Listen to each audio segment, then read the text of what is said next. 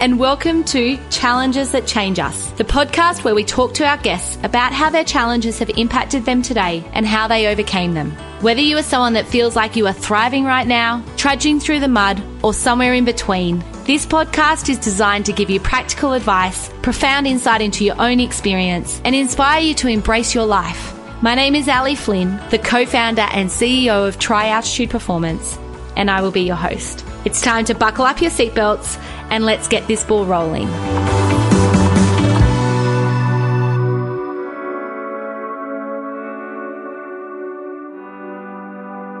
Hi, everyone. Welcome back for another week. If you missed last week's episode, it was with Tim Elliott, a senior reporter for the Sydney Morning Herald, and we talk about the 12 tribes, a highly controlled religious group which has communities worldwide and has been investigated for everything from child abuse, labour violations, and alleged murder.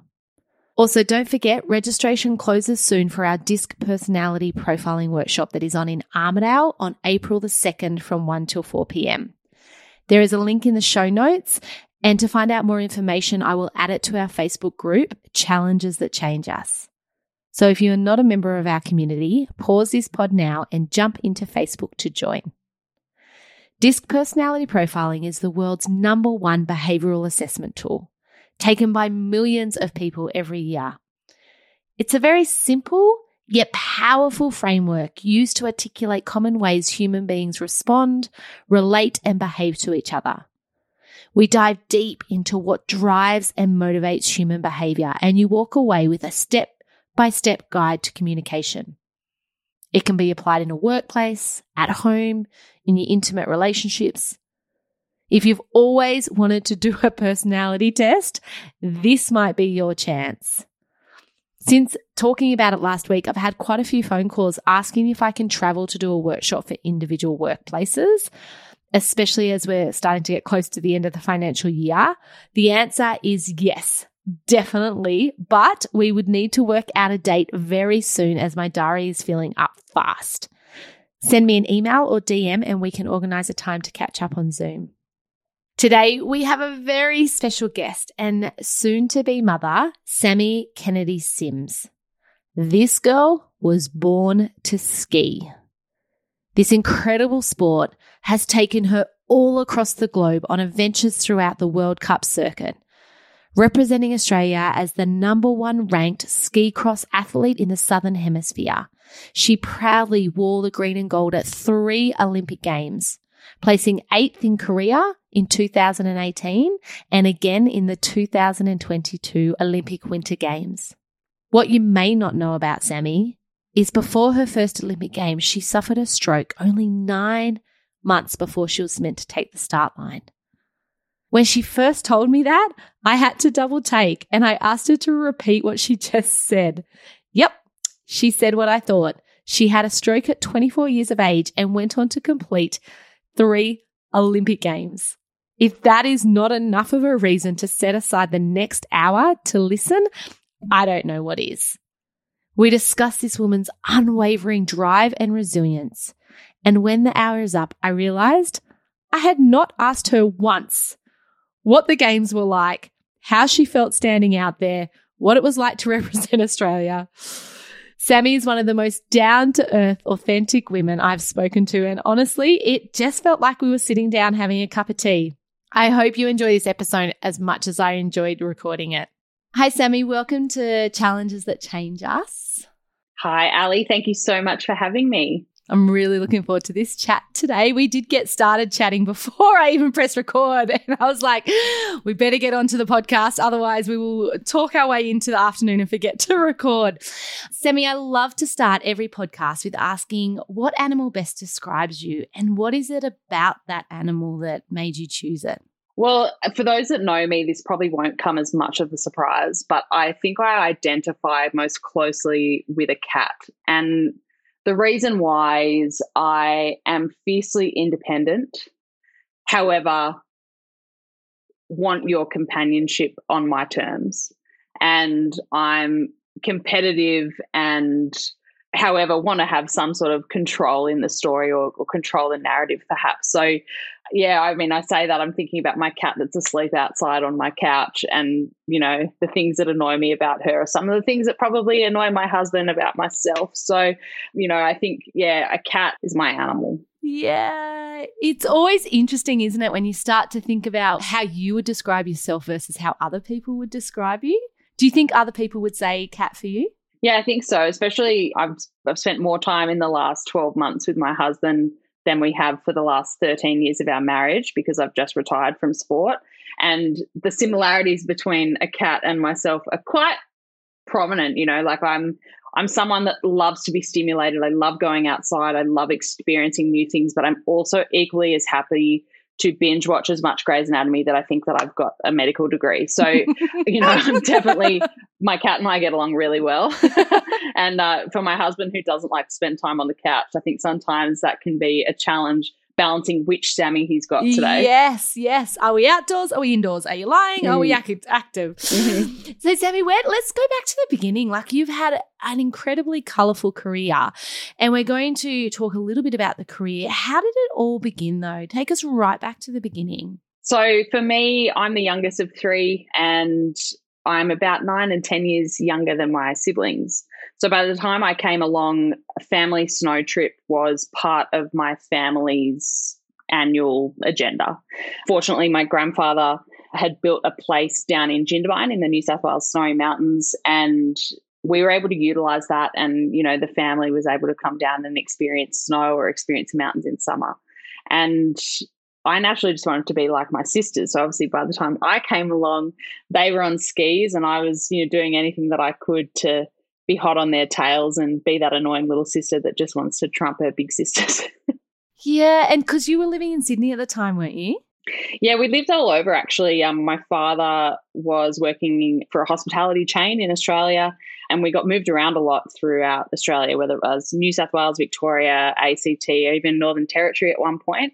So we we were quite a transient family. Went to a lot of schools, had a lot of exposure to different communities, cultures, and and sport as well. But skiing was something that my dad did when he was little with his family, which obviously looked a lot different to how it looks now. You know, they would walk their gear in for a, for a week stay in the mountains and battle the cold, and things are much more luxurious and glamorous now. They can be. So it was sort of that annual check in, regardless of where we were living, that my dad had with his passion from when he was a kid. So it was pretty cool, you know, to grow up with that that exposure. Yeah, and so how did you go from this young girl hot on the heels with the sisters to an Australian athlete? Like, did you know? Did you play lots of sports, or did you were you just like, I love this sport, I want to commit to it, and you would have had to move and yeah. Again, chasing my hot on my sister's tail. So my, I come from quite an athletic family. Both my parents are quite sporty. My mum was a track and field runner during her high school days. My dad was a sailor and also a soccer player. And my sisters were exposed to all sorts of sports throughout their childhood. So when I came along, I kind of just, you know, if we went to Little Athletics on the weekend, then I was entered to or um, joined the local surf lifesaving club in Manly when we were living in Sydney. For me, though, that one sport that was the consistent was skiing, and I associated that with my family. So as I sort of aged up into my teenage years, and I was doing all sorts of representative sport, whether it was track and field, surf, life saving, touch football, and skiing, I, I had to make a choice, you know, as I got to sort of that 14, 15 year old mark. And I saw a great opportunity to explore and travel the world and I love the freedom of skiing. So it was always the one that trumped the others.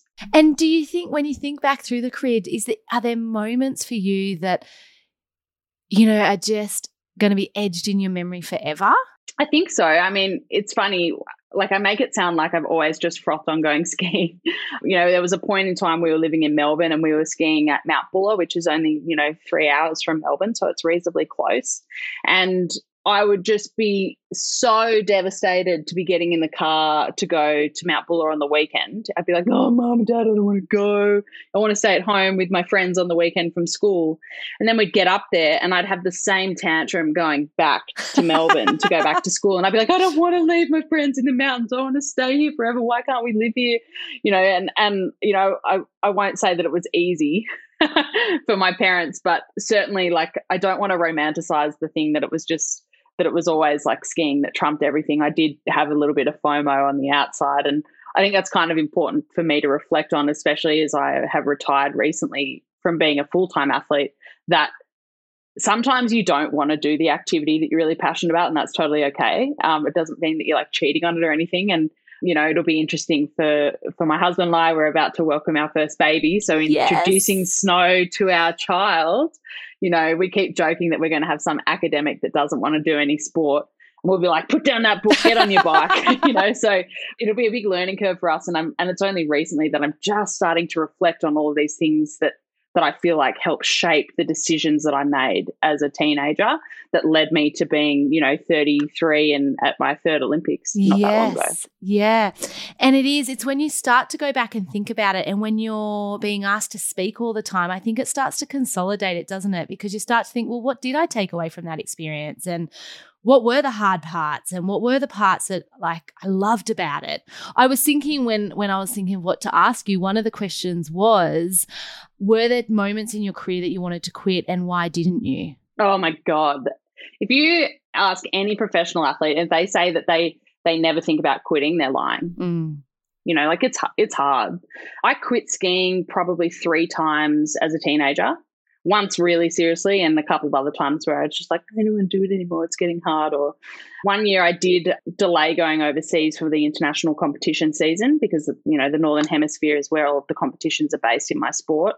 And I I didn't last very long because I had to keep going to school and I didn't have sport to, as the reason to get out of school. And I was working at the local bakery to save up for you know, a concert ticket. And I was like, this is not the life that I envisioned for myself. And I have this great opportunity. And I remember consciously making the decision that I wanted to pursue this as far as I could, this sport. And it was when I thought that I'd given it away.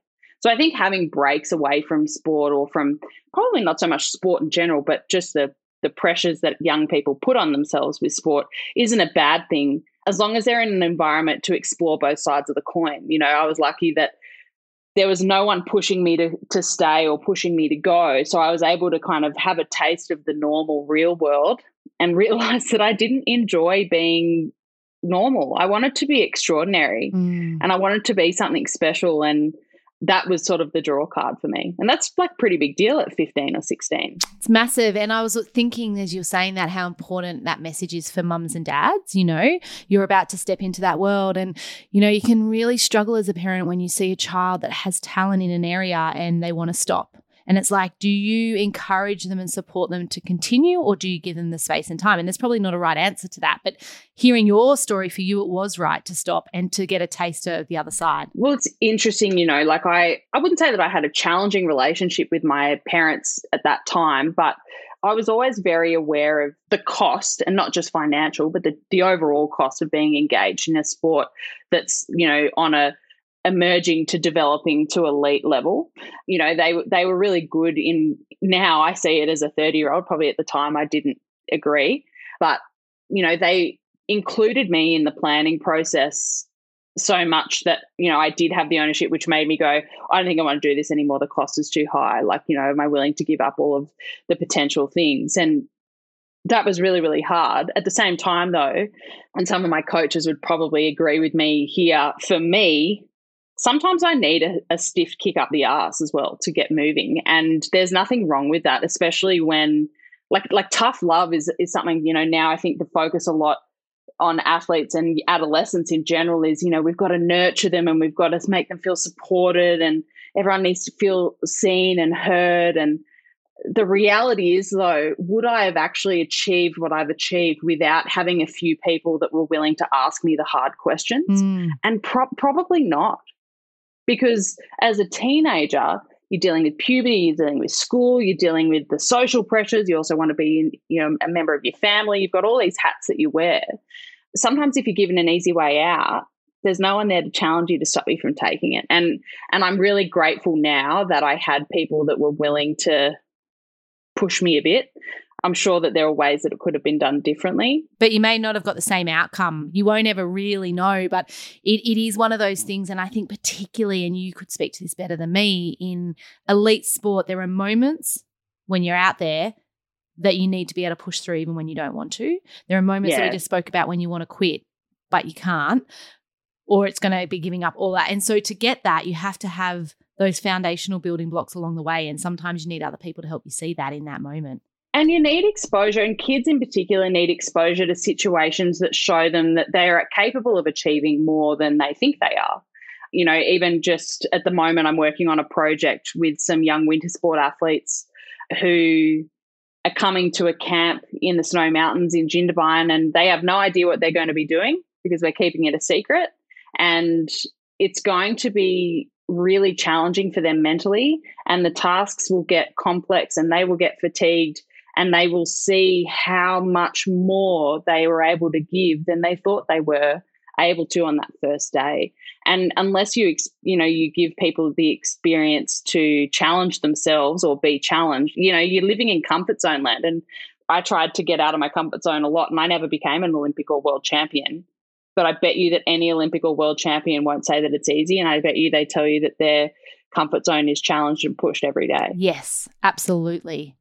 What would you say was one of the biggest learning curves for you along the way? I mean, I'm pretty stubborn. and uh, when I set my mind to something, it's kind of hard to change my mind, probably is the best way to describe it. So there were various situations across my career, particularly in the last sort of 12 years.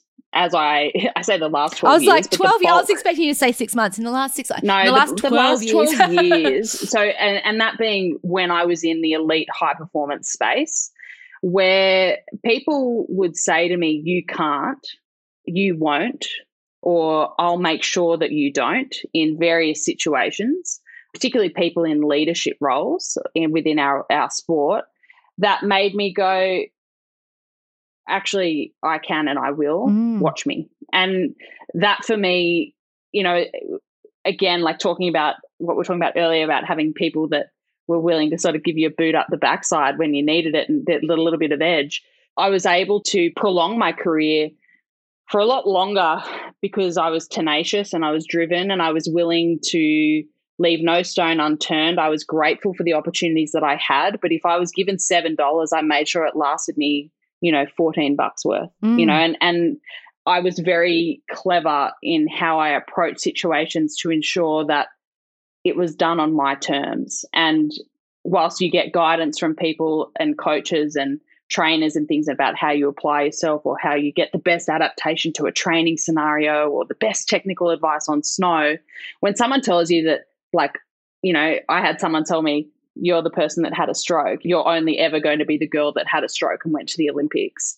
I was like, just watch me. You Mm. know, I will change this narrative. And I believe that I did. And of course, I'm going to ask you about the stroke today and bring you straight back into that narrative. But that is like, it, it, it's funny when I hear people talk and tell their stories. So often you, they have this moment where someone said something and they can remember the exact line, and that is what kept them driving and kept them going. So I think you know it's it's interesting listening to you say that because you decided you weren't going to be that person and that you were going to prove them wrong Mm. and that you were going to go and do it for you. Well, I also I didn't want to give them the power. Like there are some situations, you know, like that are uh, objective, like selection criteria, for example, for for qualifying for an Olympic Games or something like that. It's pretty black and white. Like there's a set criteria that you have to meet, you know, and there's there's hurdles and boxes that need to be ticked and jumped. But when someone tries to take your power away, or for me, my power away from the situation and say that they were going to influence the situation, let me tell you, that person's probably kicking themselves on the back, going, Oh, look, I made this change in this person. That what was said to me that day was totally unnecessary. It didn't change my results that year, my outcome of my results that year, but it helped me refocus and reconfigure who was in my corner to get me where I wanted to go. Yeah, and sounds like it helped you zone in on what you really wanted. It made you Yeah. question, well, is this for me? And am I going to step up to the plate now that someone's told me I'm, I'm not going to do it? Yeah. Mm. Well, I also was just like, how like arrogant do you think you are to think that you have any control over me? Yeah. Like that's not that's not fair. That's not on. So I was like I said, I was determined to take full ownership of my situation and my support staff and coaches and things will attest to this that since that moment I have not left any stone unturned and you know if if another discipline within winter sports had a training opportunity I was the first person to see if I could join in because we didn't have anything you know my sport at that time so you know it gave me the confidence to be like hang on a second you guys are worried about outcomes and you you're worried about protecting whatever your ego is Mr. Person who said that but for me I'm actually not even going to pay attention to you anymore. And I'm actually just going to focus on what it is that I want to achieve. Mm. And let's talk about that day. Let's talk about what happened when you had your stroke. Do you want to just set the scene a little bit around what was happening for you in your career at that time and then take us through what happened on that day? Yeah. So it was in April 2013. So it was nine months before what would be my debut Olympic Games in Sochi in Russia. And I'd had a couple of niggling injuries across the season given the impact of my sport and the length of the season. You know, the season for us in in skiing, I'm typically was overseas from September through to the end of April. Maybe get home for Christmas if I was lucky or if I had enough money. And I had torn my meniscus in my knee, and with the proximity to the Olympic Games, decided that I would have that damaged part of cartilage removed because I didn't have time to adequately repair a a rehab or repair. And that's a day surgery. It's I walked out without crutches, like like in and out. Like, you know, it's so it was at the time so routine. And three days later, I was in bed and my lovely cat, Sachi, she jumped on my knee and I had a knee jerk reflex to her jumping right on my surgical wound and bent my knee that hadn't really gone, you know, anything from elevated to straight at that point into full knee flexion and kicked her off the bed and was in so much pain. And I felt terrible because she is my child, my fur baby. And uh, I got up and picked her up and fell on top of her on the bed. And my husband thought that I was just joking around, like it was six o'clock in the morning kind of thing. And he realized that the cat was stuck under me and that I was making all these gurgling noises. And I was trying to roll myself over, but I couldn't move. So he rolled me over and turned on the bedside light and saw that I had a full facial droop and that something wasn't right. Mm. So it would have been so scary for him in that moment. Like it's that we often talk about this, it's that moment that you know something is seriously wrong but you don't necessarily know what it is. What happened next? So, fortunately for me, at the time we were living in Canberra, I we just moved to Canberra, you know, like six months beforehand, so that I could train out of the AIS when I was at home. And Ben was looking for work as he just retired from being a full time athlete himself, and I was seven minutes away from a hospital. Actually, no, it was, I think it was close to that. I think we were about three minutes from a hospital because the hospital's right next to the AIS. And Ben called triple zero after recognizing the signs of stroke and said, I think my wife's having a stroke. I need an ambulance. And they said, Okay, how old's your wife? And he said, 24. And they went, What? Luckily, it was so early in the morning. Within seven minutes of him making that phone call, I was in hospital receiving a drug to dissolve a clot that had made its way from my leg, bypassing my lungs through my heart into my brain. And turns out I had this small hole in my heart that almost everyone's born with. And they close up by the time you're seven. But mine never joined. The, the septum in my heart just overlapped. So I had enough of a adrenaline burst with the pain to just have a little separation in my heart valves and my heart wall for a clot to go to my brain instead of my lungs. So that was sort of how that resulted.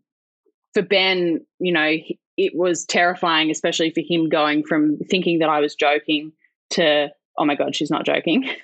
but him knowing without ever, ever even being spoken to about it, knowing that there was the sign of a stroke. You know, he knew that my speech was altered, that that I couldn't move on one side, so I was paralyzed, that my face was severely affected you know, and he made that that phone call, and and you know, I owe a lot to him for that. And when you woke up in the hospital, were you aware of your surroundings? Did you know what had happened, or like what what what did it look like, and what what, what was going on for you after you woke up? I was alert and aware the whole time. So whilst this episode was happening at home, I was going in my brain. I remember thinking, "Oh my god, I'm having a stroke. There's a blood clot in my brain. There's a blood clot in my brain." And when the ambulance came, you know, with their assistance, I walked to the ambulance. And I then was, we were treated so well in the emergency department because it's an emergency, right? So, you know, everything happened really quickly. I got CT scans of my brain, which showed that there was some damage to the front part of my brain and that there was a clot there. Hence, I was given the, the drug to dissolve that clot. But what happened next was the worst. Was they went, okay, well, you've had this episode, you've had this stroke. We're going to admit you now, so you're no longer in emergency. You're stable enough to stay the night, and everything slowed right down. And for me, being the egotistical young athlete that I was, I couldn't handle the lack of urgency in finding out what happened, the why, the how, the what's next.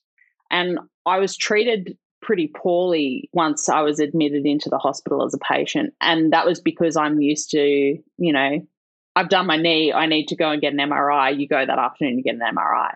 And I could not understand why getting an MRI was getting delayed and delayed and delayed that first day in hospital when I when I'd been admitted when I could call someone at the AIS and go get an MRI that afternoon, which sounds really, really, really spoiled. Like when you're saying that, it makes sense. Like you're like, if I had a knee injury right now, I could get an MRI. You're saying there's a clot in my brain and I just had a stroke. Get me in it. Why am I not? I completely understand, right? Well, and also my experience with stroke in particular, but also in with injuries in general. But with stroke, my experience was that's what my grandfather had. He was an older person. It's usually, you know, relative to some kind of disease or or a lifestyle issue, not a person who's supposed to be going to their first Olympics in nine months. And then on the other side, my only experience with this sort of stuff was a uh, traumatic injuries like knees, like elbows, like hands, where, you know, if I need to go get a consult from a surgeon, I can tell you five people to call right now. So it was just a very different experience for me. And and and then getting told not only, you know, oh yeah, we bumped you back because you're not that important. By the way, like, you know, so like forget going to the Olympics. Like you're probably never going to be able to drive a car again. Like you know, strokes really bad. You say that you're an elite athlete, like you must have been taking illicit drugs. And I was like, what on earth? I was like, get ASADA in here, who now it's Sport Integrity Australia. And I was like, get them in here, test me, like whatever you want. That's not the reason. I've just had this knee surgery. I was on the pill. I've flown 48 international flights in the last six months. Like, this is my lifestyle. And I could not comprehend the fact that they were like, oh, yeah, well, that's over. And, you know, when I looked up information about stroke on the internet, it was all old people and it was palliative care and it was, it didn't fit me. So what I did was, you know, as a proactive approach, this wasn't right away, this was a little while later, when I was still in hospital, it was probably about seven to 10 days after my stroke. I emailed the National Stroke Foundation and I said, Hey, my name's Sami. I have just had this episode. I'm in hospital in Canberra, and none of your information on your website is relevant to me. And I, without knowing it, formed this beautiful relationship with the National Stroke Foundation, which has been amazing. But it was interesting to then be introduced to a community of young people, and young being post 40, you know, 40 or earlier, who have also had experiences with stroke. So it sort of opened me up to a network of people, which was great. But in that immediate time, getting told, like, oh, you're not going to the Olympics when you're supposed to be going in nine months. Again, much like the situation where someone told me, you won't, you will never, I fought really hard and got my own expert opinions from outside of the hospital, public hospital system, and, you know, started to plan my comeback. So many things in that. When you say you fought really hard, that's for you innate in you. I can hear that. You know, that's a part of who you are. Like you're not going to give up if there's something there and it's like this, they're saying, no, I'm going to find a way. Can you tell us what's involved in that I fought really hard? Like, what were the things that you did? How did you, what was your mindset in that space? Like, it sounds like when I'm listening to you, you did a degree in it. You know, you were like, right, this is where I am. I'm going to find out all the information, find out who's the best. I'm going to speak to the foundation, you know, and sometimes that's what you need to do. So, when you say you fought really hard, what did that look like? Well, ultimately, that first looked like, you know, understanding a little more about my situation and bearing in mind that my situation was that within seven minutes I was in receiving a drug to, to dissolve the clot that had caused my stroke. So I was feeling like scrambled eggs in my brain, but physically was coming back. So I wasn't somebody who had long term effects of a stroke because how quickly the my husband and the ambulance and the emergency team in Canberra acted. You know, we know with stroke that time is everything. So that's probably the first thing is that, you know, by the end of 24 hours, I was able to get up. I could go to the bathroom on my own. I could I could move around. You know, I was I had a little bit of a deficit physically, but mostly I was emotionally I was a mess. And part of gaining control for me went like I'm a control freak. I happily will admit that is seeking as as much information as I need to feel like I can make an informed choice without being over-riddled with information. Too much information scares me a little bit. Um, you know, finding out enough of what I needed to know, and then who to ask and how to manage the situation. And for me, that was obviously at first we alerted my family to let them know that something had happened. So my immediate family, my parents and my sisters. And then it was being very careful about who I saw was actually in my inner circle for me as an athlete, for for Sami the athlete, and because my now my personal life had been taken care of, as in looking after me as a person. You know, my husband and my family were there. But that next step was okay, who's actually going to be in my corner and who's going to help me come up with a strategy here to make sure that I can. I mean, look, if worst case scenario, I can get out of this situation and live a healthy, normal life. But ultimately, who's going to help pave the way for me to get on the starting line in Sochi 2014? So, over the years, being an athlete, you become quite friendly with doctors because you go and get checked up all the time. And I called my preferred medical physician, who was one of our institute physicians in Sydney, who'd also been talking with the AIS down the road, who at that point, by this stage, were, were also aware of my situation. And she was the one who reached out to personal connections that she had within her network to find me a neurologist to see external to the public health system and to help formulate a plan of what just I needed to exist. You know, whether it was medication every day, whether it was that I needed, you know, and I did, I was medicated every day. I was medicated differently when I needed to travel you know, getting scans of my brain, scans of my heart to understand why a, a could get there and, you know, to my brain in the first place. And then it was bringing in my physiotherapist and my strength trainer and saying, okay, this is what's happened. And the rapid fire thing that happened after that was as soon as I was out of hospital, I think it took Ben and I I wasn't allowed to do anything for, especially because I just had knee surgery, remember, as well. It was probably the best thing for my knee, actually, because I didn't do anything for three or four weeks. So it healed beautifully. But once I was given the all clear to begin a resume to exercise and understanding that whether it was required or not by a medical team, I wanted to be supervised to make sure that I was safe. Ben and I moved to Sydney. So we moved to Sydney about six or seven weeks later. And that put me in daily contact with my gym trainer and my physiotherapist to ensure that my rehabilitation for my body was spot on because there's no return to ski cross or snow or exercise or there's no protocol for a stroke. There's you can Google a hundred protocols right now on the internet of how to return to your sport post an ACL reconstruction. Give or take six months you know. With a stroke, with a deadline of nine months, we had no idea. But we knew that I needed the time spent. So I was really fortunate to be able to put myself in that position and be where my where my people were, you know, and be monitored. So that was sort of I think the the catalyst to this all being a success was again having that whether it was it's a very dramatic way to have it happen, but having the courage to reconsider who's in your trusted circle as a person, as an athlete, and who it is that you need to show up for you and that will help push you and pull you and, and get you get you going. You know, I didn't talk to my on snow coach about that for a long time because it was kind of irrelevant. The the evolution of getting on snow would be that all these other things had gone really well. Mm. So what I'm hearing is you got a strategy you know, you didn't just throw everything at it. You threw everything at it after you had some sort of strategy. And that may not be a strategy in that if I do ABC, I'm going to know the outcome. It was like, who do I need? What do we know? What don't we know? And how are we going to get to work on this? And that's a really important part for anyone listening that is going through something massive that is life changing, like what you're talking about. Someone previously on a podcast talked about who's on your board you know, and you got to reassess that. And that's what you're mm-hmm. saying. It's like you might have had seven people sitting around that circle three months ago, but your situation's changed. And so you just need to relook and say, who do I need here at this point in time for this next little part of the chapter? That's what it sounds like. Yeah, absolutely. And understanding too that, you know, sometimes too many cooks spoil the broth. You know, as an as an example to relay it into into a normal world scenario, at the moment, I live two hours or over two hours from Canberra. I'm unable to have a baby in our in Cooma in our local hospital, which is 40 minutes from me.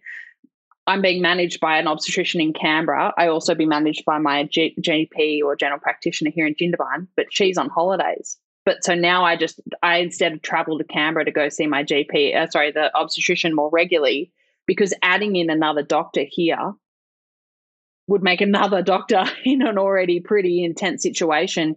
So it was actually an easier decision for me to go, you know what, it's a two hour drive, but for peace of mind, I know that I'm in the best hands possible. So it's it's sort of being again like there are so many situations where you have to constantly revise who actually needs to be in the know here. There can be people that you want to tell for the sake of sharing and, and their friends and their support networks, but who's actually going to be influential to me succeeding in this this area. The other thing as well is that as I said earlier, like I am quite a control freak. I'm and I'm quite an anxious person. So for me, being really proactive is part of my coping mechanism. Like I said, I, I like to find the right amount of information to help me make as an informed decision about matters as possible. You know, I've got other people in my life that like to bury their head in the sand because they feel overwhelmed by the information or they want to know every single detail. So I'm sort of sit somewhere in between that and um, understanding yourself and, and when you're when you're facing any any challenge where you have to potentially, you know, change the direction of the boat from way the way you've been steering it, it's a good opportunity to go, how do I feel about this? And what am I, you know, I just had a blow up at mum and dad about this. Oh, that could be because I felt really uncomfortable about that, or I don't know enough about it, or I don't feel included. And and just making notes about that, you know, like how do I react to these situations? Because that'll help so much in how you then move on to the next one. Yeah. What am I reacting to here? But also the other part of here is what are my strengths? Like what mm. what do I know about myself that can help get me through this? And then what am I lacking and who can I bring in to do that for me instead of me trying to do everything myself? Yes. And thinking, I cannot believe the time already. I just had a look and I was like, I'm not near finished with you, Sami. So I was like, I hope we can go a little bit longer because I was wondering about when you were in that first stage because we haven't got to the Olympics yet and the training. We're still in that rehab. But what was the hardest part for you in this moment? Like through all of this initial phase, but from having the stroke through to back to some level of training, what for you was the hardest? it's probably two things. The first part was obviously that physical rehab. So for me, I was paralyzed on my left hand side and I needed to rebuild myself to be within a few percent of my right hand side. So that's, you know, under strength, under lo- like, you know, in load in the gym, explosive power. Like there were all these sort of metrics that I was constantly, we were, we were assessing my progress on. And also because the nature of snow sports are that they're quite risky. So I wanted to make sure that I was not compromised in my body that would any way that would make me more susceptible to having another injury. So I wanted to make sure that my hamstrings were as strong as possible so that because I'm really quad dominant, so that I wasn't prone to having an ACL injury, for example. So I was quite we were quite meticulous in that process. So that was that was really, really, really challenging because you end up doing stuff that feels like nothing and something that two months ago was not a problem and now you know you feel like you can't walk on a straight tightrope you know when i when i could have done single leg squats two months ago or three months ago. So it like that was quite challenging. But i think the other thing was that as i said earlier i my physical my physicality had changed from my stroke but we were rebuilding it. So i felt like you know you're doing something about it. But my my brain went to mush and i was really like scrambled eggs it's the best way to describe it. And initially, you know, for probably for at least a year, year and a half post my stroke, as my brain was starting to to rebuild and lay down new neural pathways, sometimes those pathways would get crossed. So if I was having an argument with my husband, and any married person will understand this that's listening, my husband would get really angry at me for doing something because I'm a slob and he's really, really OCD. and and he, you know, we'd be having an argument and he would get upset and he would be furious and I would be laughing at him because I couldn't have the right reaction. Subsequently, if someone was really kind to me or if something really good was happening, I was in tears. So I was just having the incorrect, inappropriate response to a lot of social situations that normally hadn't been there. So as you can imagine for my husband, you know, if he wants to have a serious conversation about something and I'm laughing at him eh, when he's trying to be angry, obviously that would be so infuriating. Thankfully he stayed with me. For him, but what like what happened for you in that moment when you realized? Like were you aware of it at the time? Yeah, I remember just when those instances would happen. I'm thankful I didn't get to trouble too often. but I remember laughing and being like, this isn't the right response. Mm. And then almost going, oh, it's not the right response.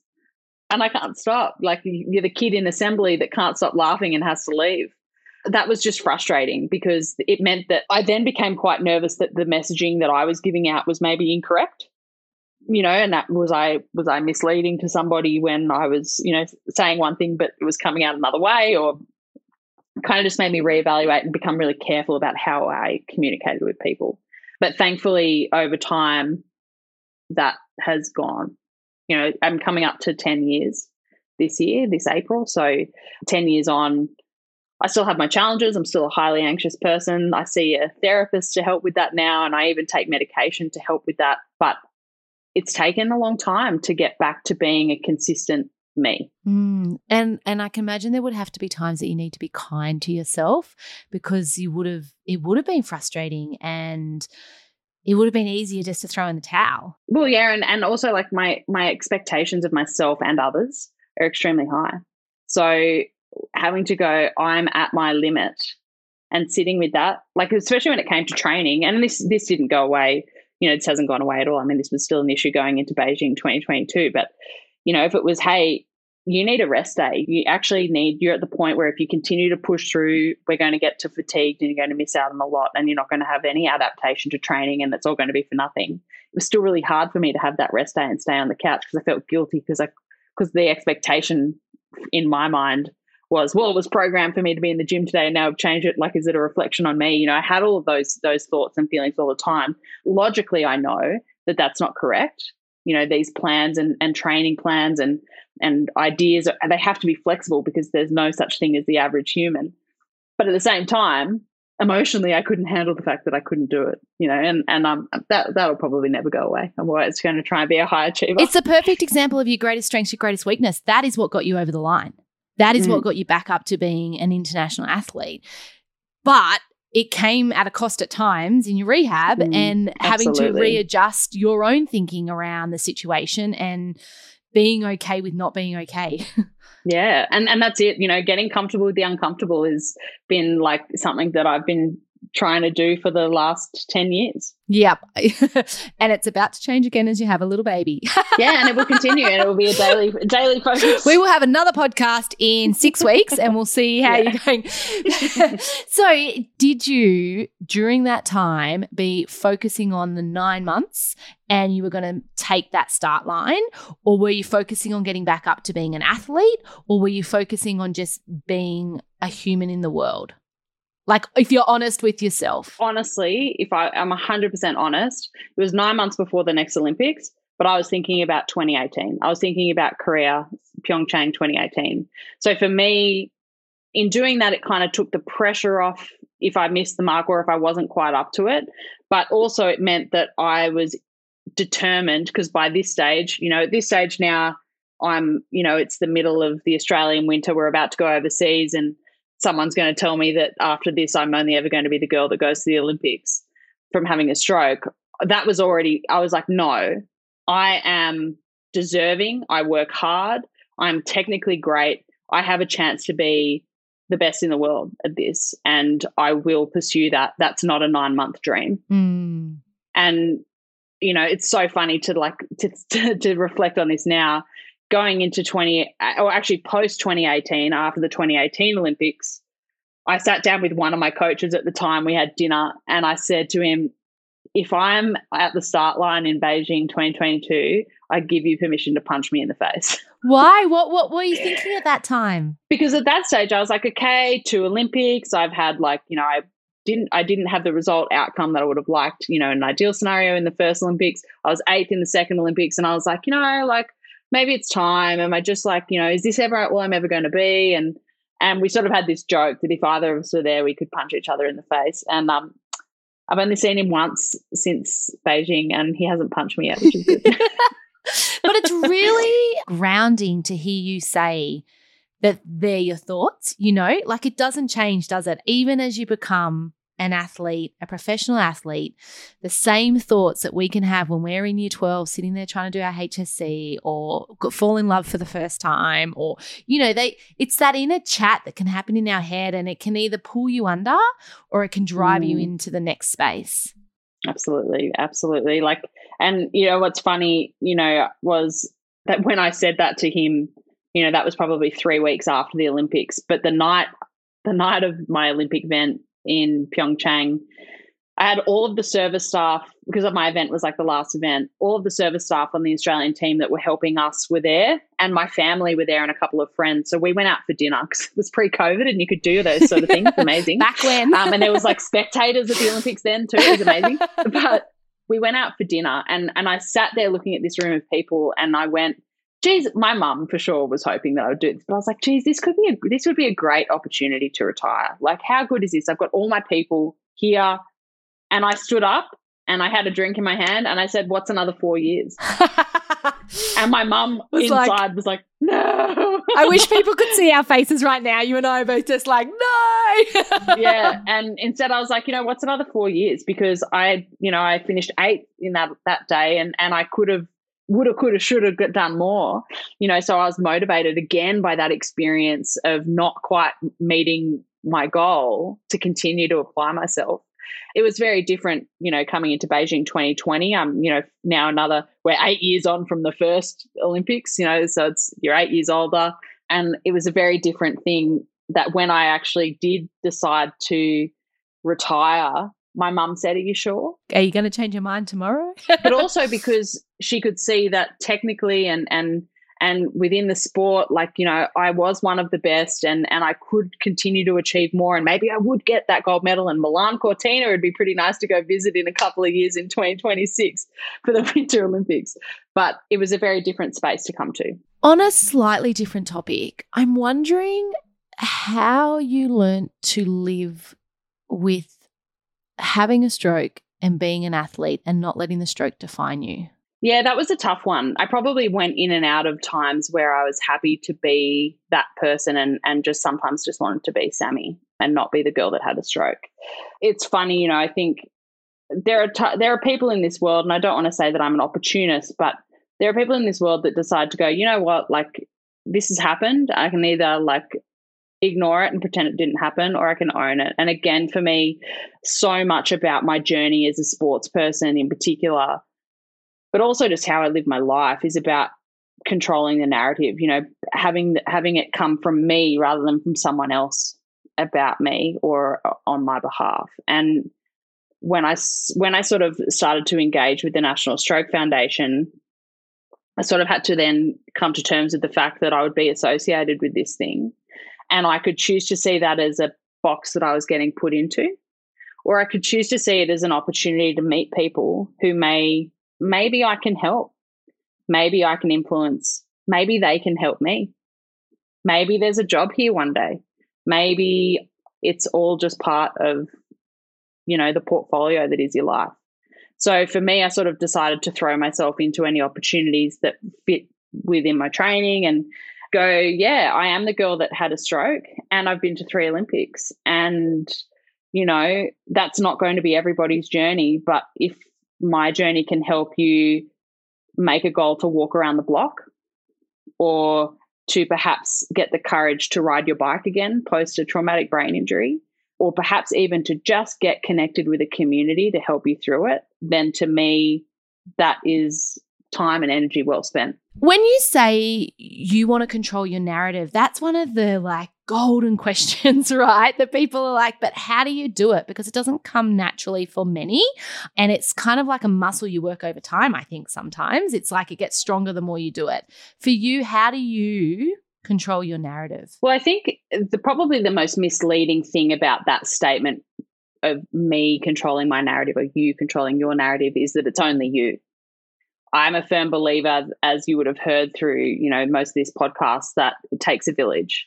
So constantly reassessing the people in your life, and and this, you know, I had to do this a few times at school, even, you know, when I was a teenager in particular, of looking at the people around me and going, am I actually, am I proud to be standing and like, you know, and, and you know, are these actual friends? Are these people that, you know, are a reflection of me? And if I found myself uncomfortable with that, you know, looking then a bit further and going, well, who is it that, you know, not because they're popular, and not because they they might be able to elevate me in some way, but who who are the people that I actually think, oh, they're a really nice person and their their values align with mine and what are my values, you know, and, and starting to be curious about what makes what makes me up as a person.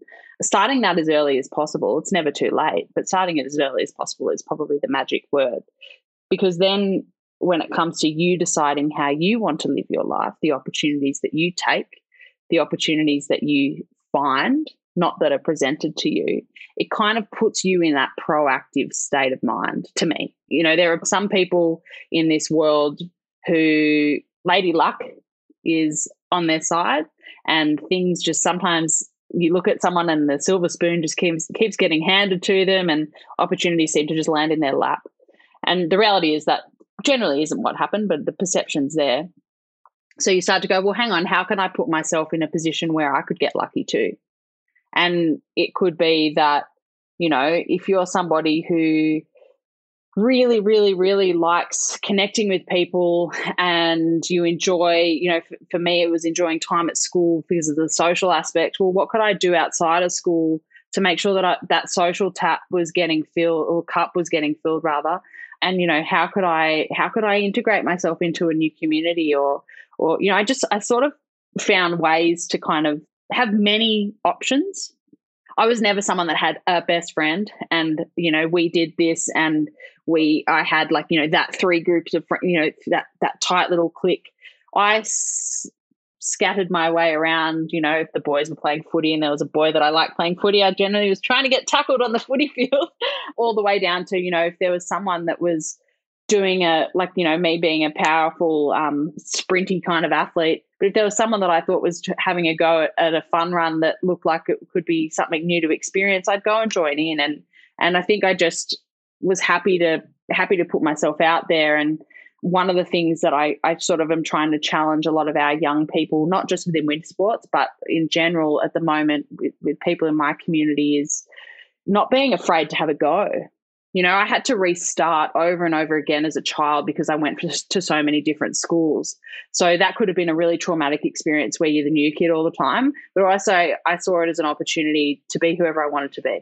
And if you kind of just change the way that you think about things, instead of being a victim, but being the hero of your own story, you know, just challenging even just the way you talk to yourself in those matters can sometimes give you the chance to actually own the narrative and control the narrative. And just to highlight when you said you had to restart over and over, I think I think sometimes we don't actually acknowledge that that it is okay to start over.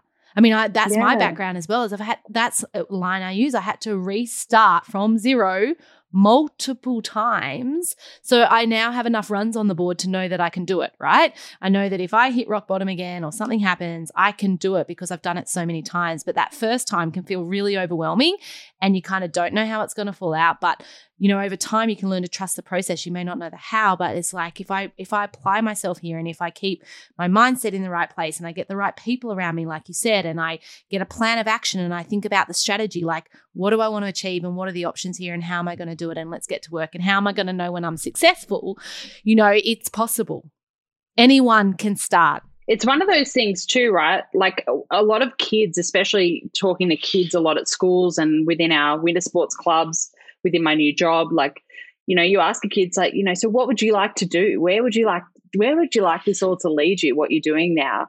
And they all say, "Oh, I want to go to the Olympics," or "I want to be an Olympic champion." And you go, "Yeah, but like that's great, but how? Tell me the story. Dare to dream." I have to challenge my husband with this all the time. I go, "Okay, but if you know, if money wasn't an issue, or if we could travel, or if we could do anything, what is it that you'd want to be doing? Okay, well, is it actually that unrealistic? And most of the time, it's not. Mm. But you, we have so much, so much uh, limiting self belief that we place these rules on ourselves. Oh, well, I can't do that because she's faster than me at running. Okay, but you could also just work on your running and get faster at running, and then you'd be wouldn't be an issue. You know, so there's there's sort of something that I like to say, particularly to, to the school kids that I talk to, is in life there are always going to be obstacles, no matter which way you look at it, whether it's academically, whether it's in sport, music, art, drama, family, whatever. But you can choose to see these obstacles as roadblocks or as speed bumps. And a speed bump, you slow down, you ease yourself over it, and then you carry on. A roadblock, you might have to quit altogether. So if you go into a roadblock, or even if you go into a speed bump, really fast, it's going to be pretty rocky. But if you take the time to slow down and think about what you're doing, you can ease yourself over a situation. And, you know, there's no limit, there's no rules. There's nothing that says that for, you know, my sport, if you want to be a ski cross racer, there's nothing to say that if you haven't made it at 18, you go you have to quit. But there's a perception that you do. And I was 33 years old at my third Olympics. Like I didn't start being a high performance athlete in my sport until I was really 20 years old. So, like, how does a 16 year old goes, Oh, I don't think I want to do it anymore because, like, you know, I'm not going to make it. And you're like, How do you know? Such valuable words of wisdom in that. Every parent out there needs to get their teenage daughter and son on to listen to this podcast because it's true. And unfortunately, sometimes we don't know that until we look back with wise eyes. I wish we could know that back then don't you don't you think? Yeah, uh, absolutely. Like you know if i could go back and tell my you know teenage self hey like stick with it it's going to work out. Like trust me it's going to work out even if the results never changed from what i've lived during the last for the last 15 years you know you've got your whole life ahead of you and you've got a pretty small window to be able to put yourself in situations where you're skiing four abreast with other people from other nations and you know like jumping off things for 60 meters and like all of the crazy situations that I've put myself in as an athlete. And to think about the fact that 14 or 15 year old me was worried because I would miss out on the party that weekend and then I wouldn't know what to talk to people about at school on Monday because I'd been skiing or playing soccer or doing whatever. But that's so relevant in that moment, isn't it? But it's so funny because then when I was 16, I was also going overseas for four to six months of the year without my family. And all my friends back here at home were plebs to Familyville. I've had this whole world of experience by the time I'd turned 18 that they were only just, you know, getting the length of the leash from mum and dad to actually go and experience. And I was like, hang on a sec. Like, trust me, kid. Like, you know, you're going to meet some fantastic people and you might not might not find all of your people right now at 16, but they're there, they're somewhere. You just have to be willing to to put yourself in a situation to find them. And it almost, I'm thinking of like the grass is greener where you water it, you know, and that's what I've heard throughout your story. It's like you can look over the other side of the fence and think, oh, it's over there, it's out of reach, they're doing it better, you know, look at the neighbors, look at the people on Instagram, whatever.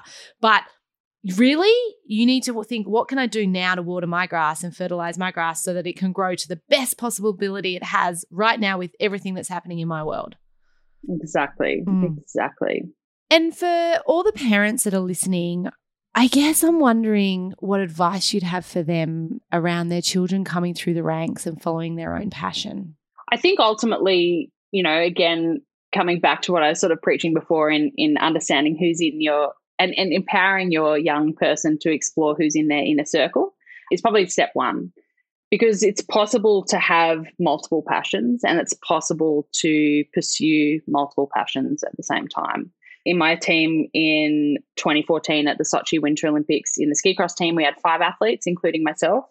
And three of those athletes were studying double degrees at university and have since, in their retirement, one's not using his degree and two are and they are pursuing really meaningful careers to them and we're able to also you know achieve what they wanted to as an athlete.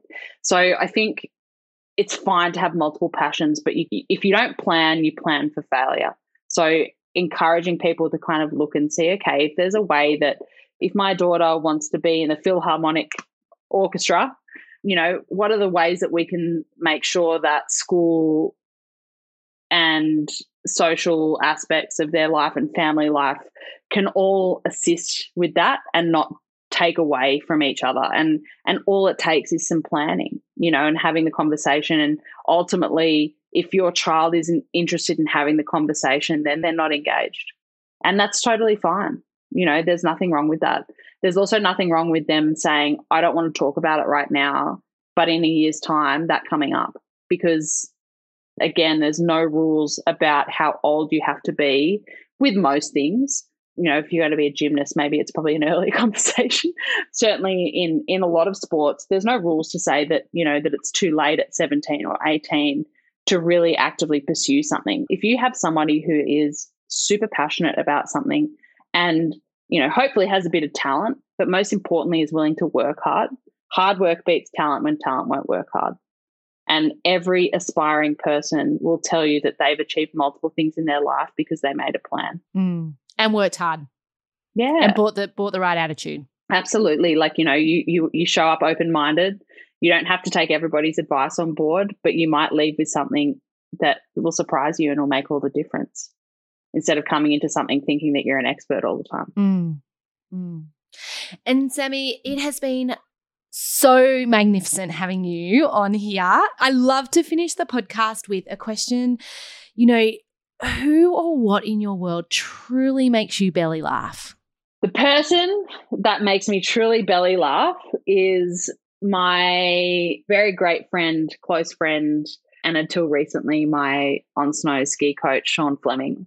And I have the pleasure of working with him now every day as well. So he thought he was getting rid of me when I retired, but haha, we still work together. You know, he, uh, we've often spoken within my family. He's part of the, the family for us. And, um, he knows me probably more in a in a more intimate way personally than my husband knows me because of the complex times that we've had to spend together. We've been forced to live together on the road for, you know, 6 to 9 months of the year when my husband's back at home or and it's just Sean and I and we wound up in situations where you know we're driving the wrong wrong way up a one way street or we don't know how to speak the language and we're at a toll booth or at a at a passport booth and we've had all of these adventures and he is somebody that knows how to get me going and I can't stop laughing when I'm with him and it, it's such a joy. I feel really blessed to have to have been brave enough to start this journey of ski cross with him 15 years ago and to then see out my career with him and you know still call him a friend. He he really is truly one of a kind and you know a fantastic person that i'm so fortunate that i've had the pleasure to to to work with and and live with. Mm, and Next for you is obvious three weeks, and there's going to be a little rugrat on the ground. Yeah, pretty crazy. Very big life change. yeah, yeah. So thank you so much for finding the time today. You know, you've got Pleasure. a lot going on, as we spoke about before this podcast. So much going on right now, and you still carve out this time to have this conversation for other people to hear and hopefully take something away. Like you said, it might not be to do with stroke, it might be to do with mindset, it might, you know, but just getting one little gold nugget. If you can get one little gold nugget from this conversation to add into your life toolbox for a time that you need it, then our job is done. Absolutely. Yeah, there's you can never have too many tricks up your sleeve, but you'll notice the day that you don't have one, right? Mm, mm, definitely. One question I wanted to ask was what did it feel like to be on the start line at the Olympics post stroke? But we ran out of time. That hour felt like 10 minutes. My takeaways from listening to Sami are firstly, I'm definitely going to get my three girls to listen to this episode. I love the way that she talks about how she gets back up when she's been knocked down, how important it is to follow your path and to take stock of who you need in your corner at different points in your life. She talks about creating options and making the most out of any situation. This is something that I observe often in people when I talk to them about resilience. Sometimes it comes down to those couple of things. How do I create more options or pivot? And how do I make the most out of the situation that's in front of me, even if it's hard? It was such a privilege to have Sami on today, and I wish her the best of luck as she goes forwards into her next chapter of motherhood. I'm sure this won't be the last time you hear from her. And if you want to join us on the 2nd of April for the disc profiling workshop, or you want me to come out and run a personalized session for your team, reach out today. Otherwise, I will see you all next week. Thank you everyone for listening and taking the time out of your day. I believe we can learn so much from connecting with other people's experiences and stories. I hope you've gained some strategies and insight from today's episode. You can gain more by joining our Facebook group, Challenges That Change Us, or next week we will return with another episode.